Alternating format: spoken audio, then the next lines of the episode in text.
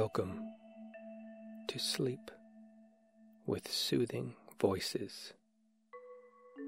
Each episode features a calming voice to help you to relax and sleep. There are also occasional bonus episodes in which I share information related to this podcast series.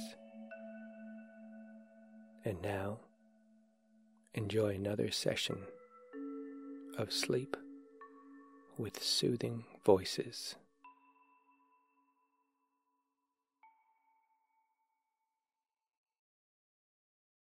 Hello, everyone. I am Brenton Stokes, and today I will be talking about music. I'll be talking about its importance and the various roles that it plays in one's life and how it can be helpful as well as harmful, and a couple of more intimate details. And so I'll just get started here, and uh, I won't bother too much with going down a list of or the going through the outline of topics that I will be covering during this talk.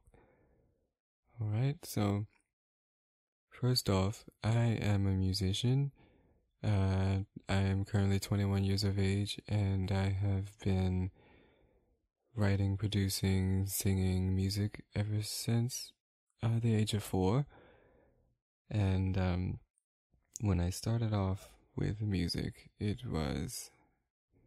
I, I knew that it was a soulful thing for me. I knew that it was an activity that. I knew that it was an activity that was enriching for me and was overall like a a confidence boost as well as a as a mental boost and a a regulator for spiritual health and consciousness.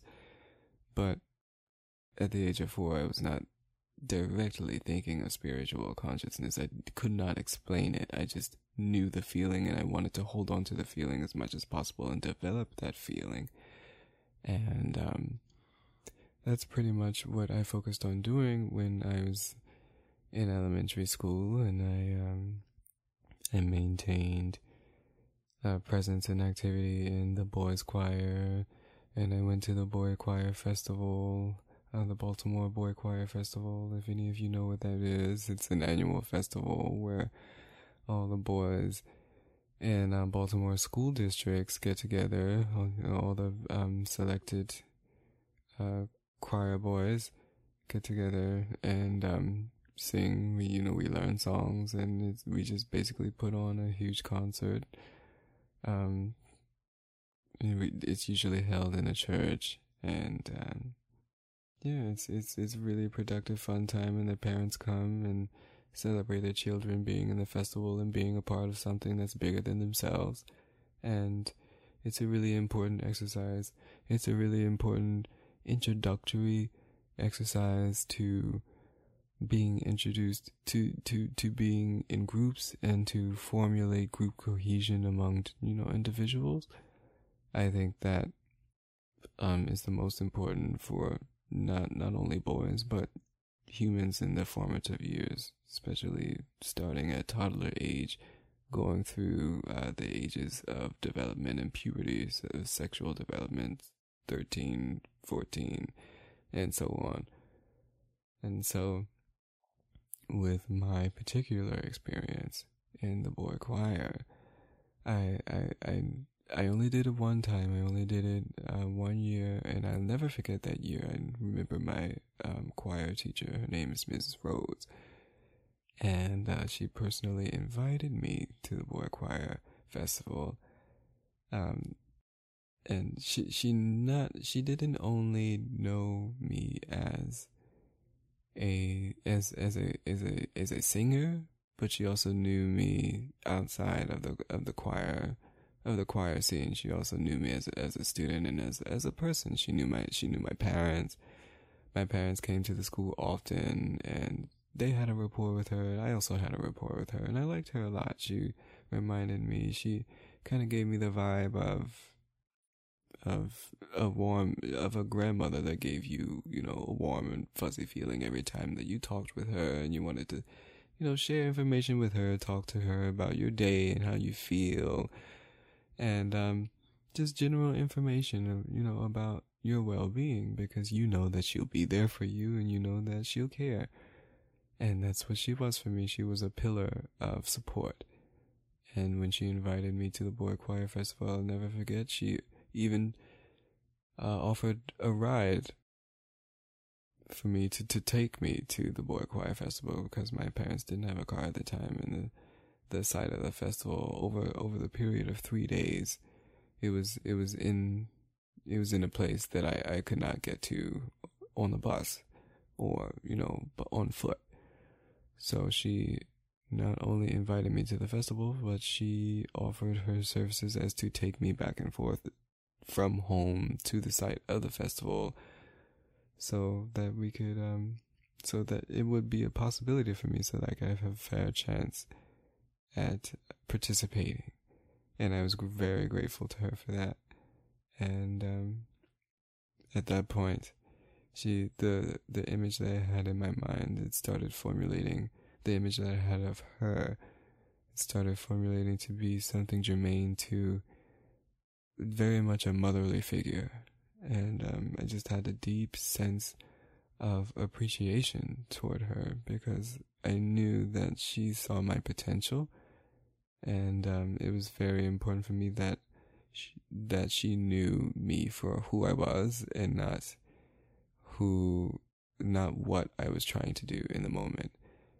Of course, a sense of urgency for for me having a sense of urgency is especially important because I'm a very outwardly calm person. I don't lead on physically and orally and by means of the five senses. I don't lead on most of the time my angst and my um my my sense of urgency that I have to get things done or my need to get things done to complete tasks but there, as the saying goes, still waters run deep, and um, I do have a sense of urgency. I just, I just control it much more than a lot of people do, and um, for that, for that reason, it is it is more important for me particularly to develop my my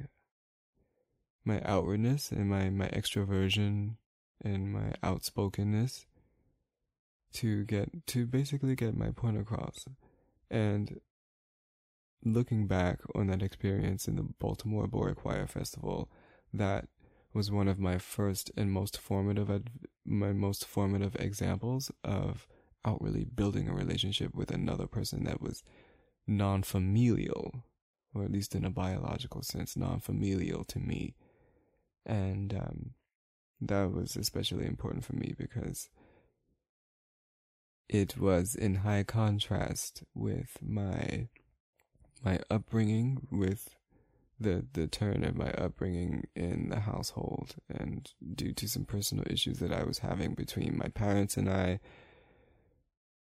I was starting to become a lot more introverted and um, in, initially I was an extroverted child, but due to some traumatizing events, I became more inward and I started to become a lot more quiet. And um, I believe that impetus, that emotional impetus, and you know that spiritual change, the the the change of the flux through the meridians, was enough for me to. It was enough for me to take that take to take the that impressionable experience and hold it on to it as an example for the rest of my life even. And even to this day i i use it as an example to to as not only as an example to reflect on but as a model as as a model to not only be something that I aspire to, you know, as, as, to you know simply be extroverted or to be more extroverted or to be more assertive and outwardly confident and outspoken and bold and loud. Not only to be those things, but also it serves to be a model of things not to be, of things for me personally not to be. And um, most of those things are the polar opposites of the attributes that I did mention, which are um, introversion, meekness, um, a, a, you know, a, a serial, soft-spoken personality, and um, a lot of people mistake kindness for weakness. I'm a very kind person, and I'll continue to be a kind person. I I like being kind. It's natural for me to be kind, and I I don't think that being kind is ever going to be a problem for me in the way of me successfully growing and developing myself and the aura around me and the energy fields that I want to create and dwell in in terms of optimal personal and spiritual development. I don't think that that will ever be a problem because that to me is the most natural, that is what I know most. That is the most natural state of being for me. And so, yes, we all have things that we need to improve in ourselves, but the natural fibers of our being, the natural foundation, the innate details and the innate fibers of our character is something that we should not stray from.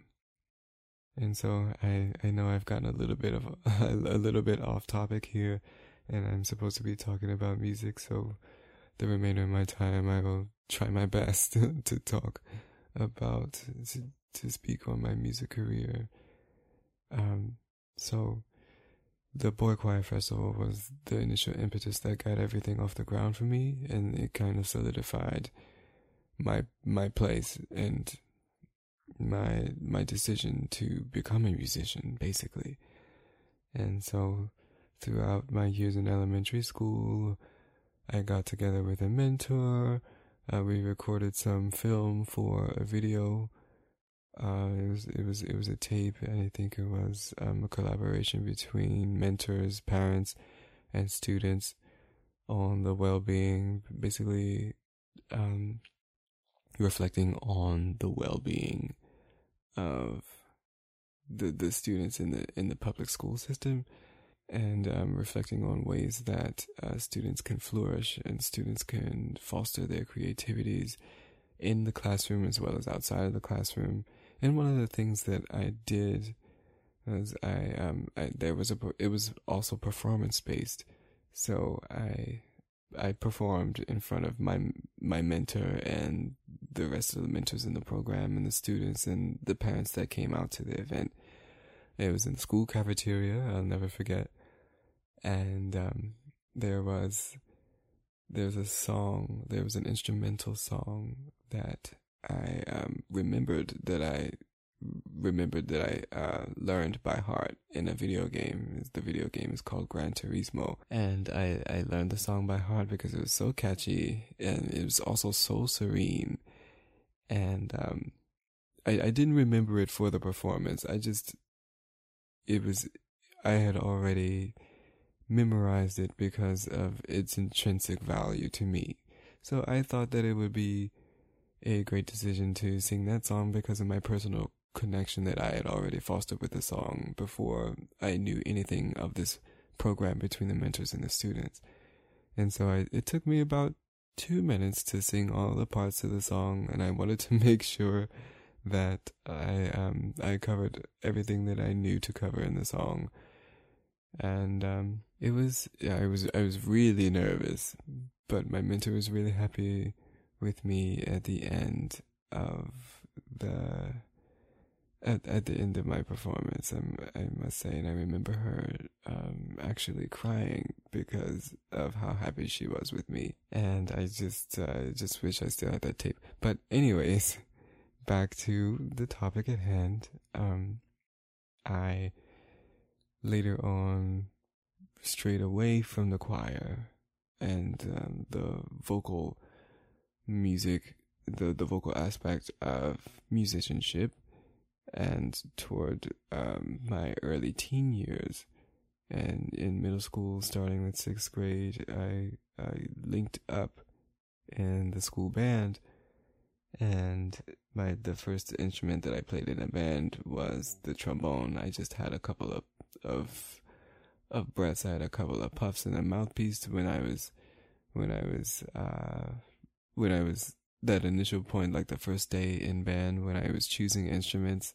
And I had to choose an instrument. And the first instrument that I gravitated to was the trombone. But at the time, at the time, I was not, I was not keen on on the slide on on the anatomy of the trombone. So I tried the trumpet, and that was a much more natural fit for me. So my band teacher told me that it would be really hard for me to make a note in the trumpet, but it only took me seven seconds to get a sound out of it. So I initially decided, yes, okay, let's go with that.